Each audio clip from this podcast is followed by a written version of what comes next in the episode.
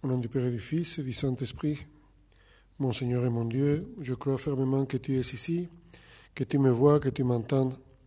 Je t'adore avec profonde révérence. Je te demande le pardon de mes péchés et la grâce de faire avec profit ce moment de prière.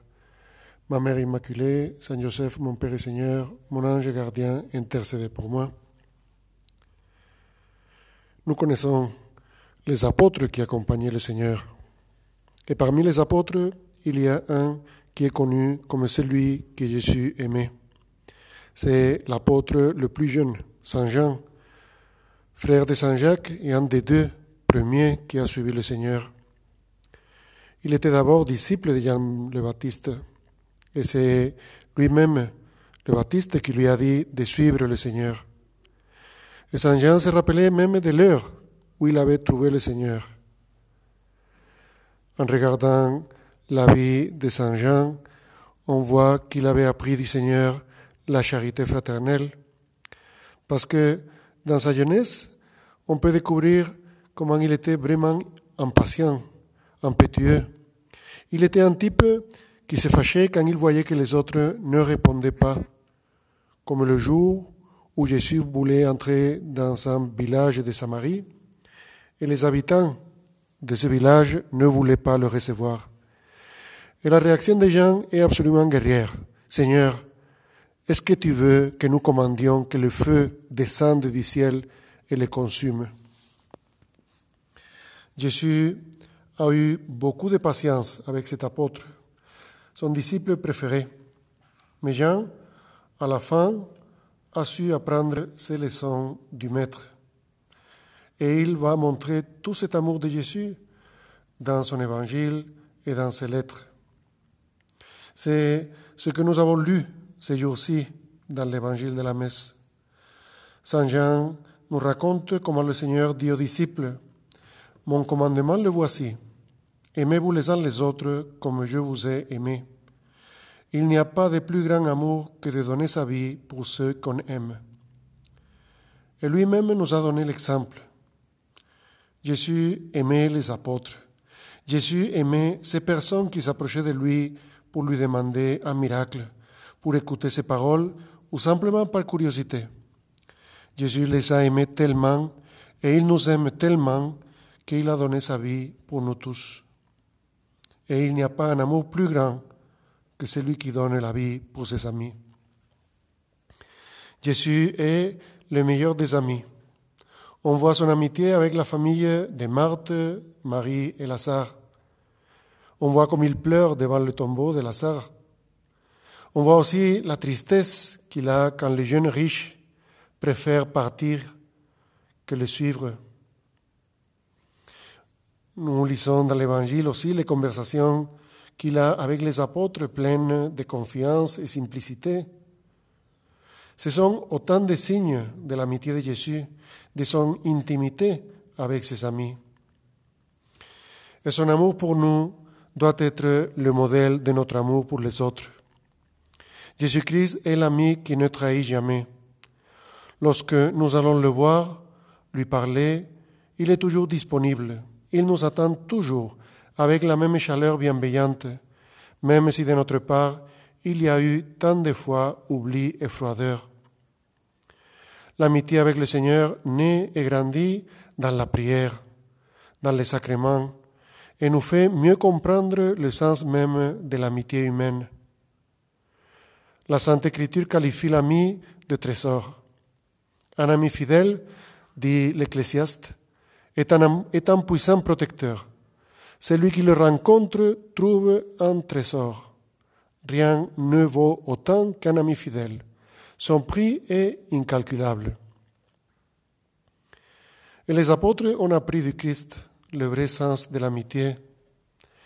Et les actes des apôtres et les lettres montrent par exemple Saint Paul avec beaucoup d'amis, qu'il aimait tendrement.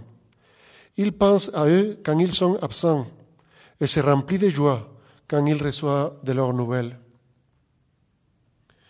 Quand nous nous approchons de Jésus dans notre prière, quand nous cherchons cette amitié avec lui, tout ça nous aide à avoir une attitude ouverte, compréhensive, qui augmente la capacité à avoir des amis. La prière nous permet de mieux comprendre les autres et nous aide à grandir dans la générosité, l'optimisme, la cordialité, la gratitude, la compréhension, vertus qui rendent le chemin de l'amitié plus facile pour le chrétien. Il y a un grand philosophe grec appelé Aristote qui a parlé beaucoup de l'amitié.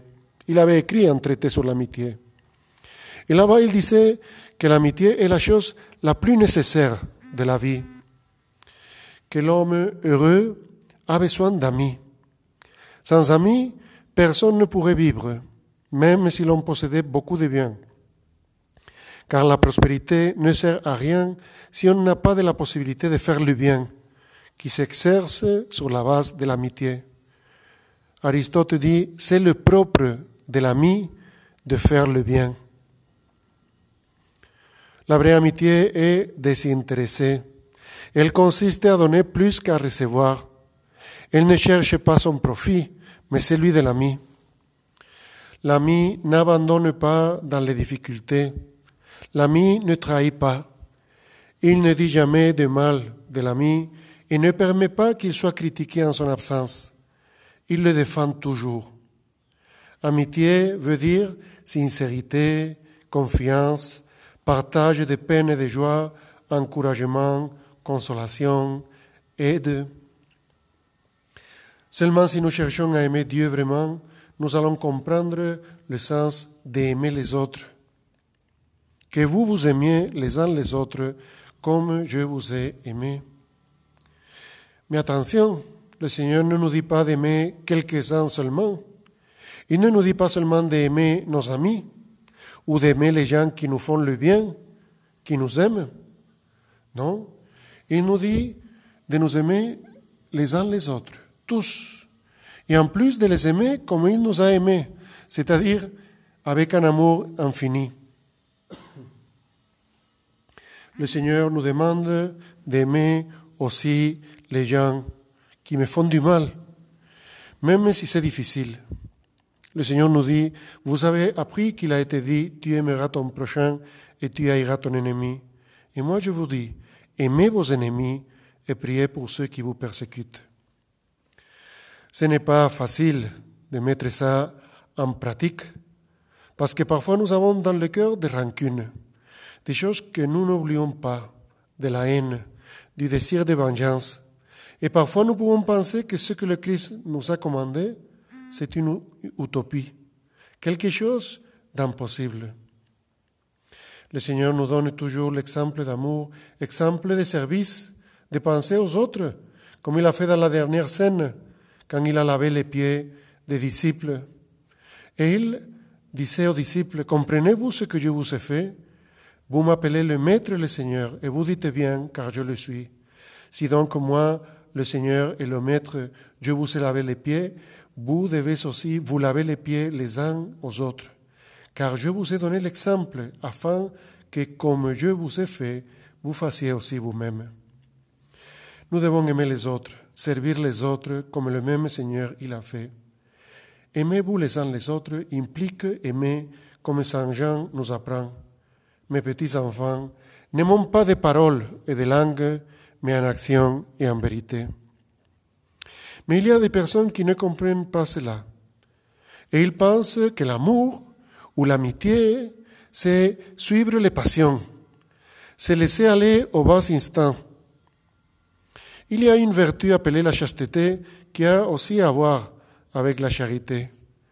L'amour vient du cœur de l'homme, mais aussi le Seigneur nous dit que c'est du dedans du cœur des hommes que sortent les pensées mauvaises, fornication, vol, meurtre, adultère, avarice, méchanceté, fraude, libertinage, envie, blasphème, orgueil, déraison.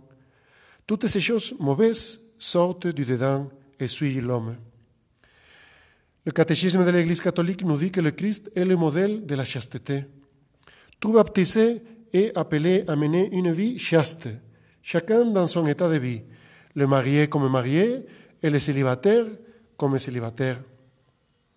Et la chasteté signifie l'intégration de la sexualité dans la personne. Elle comporte l'apprentissage de la maîtrise personnelle. Parfois, il y a des gens qui pensent que la chasteté est quelque chose de négatif. Tu ne peux pas faire comme si, tu ne peux pas regarder la femme d'autrui, tu ne peux pas... La chasteté est une vertu très positive parce qu'elle permet d'aimer d'un cœur droit et sans partage. La chasteté nous pousse à aimer Dieu et aimer les autres avec tout notre cœur. Et l'essence de la chasteté est l'amour authentique, la tendresse envers Dieu et le respect de l'autre, en qui l'on voit un enfant de Dieu. Nous sommes dans le mois de Marie. Demandons à notre Mère de savoir vivre les vertus de la charité et de la chasteté, que nous vivions toujours le commandement de l'amour pour pouvoir suivre ce que le Seigneur nous a dit. Aimez-vous les uns les autres comme je vous ai aimé. Je te remercie, mon Dieu, de bonnes résolutions, des actes d'amour et des inspirations que tu m'as communiquées dans cette méditation. Je te demande de m'aider à les mettre en pratique. Ma Mère Immaculée, Saint Joseph, mon Père et Seigneur, mon ange gardien, intercédez pour moi.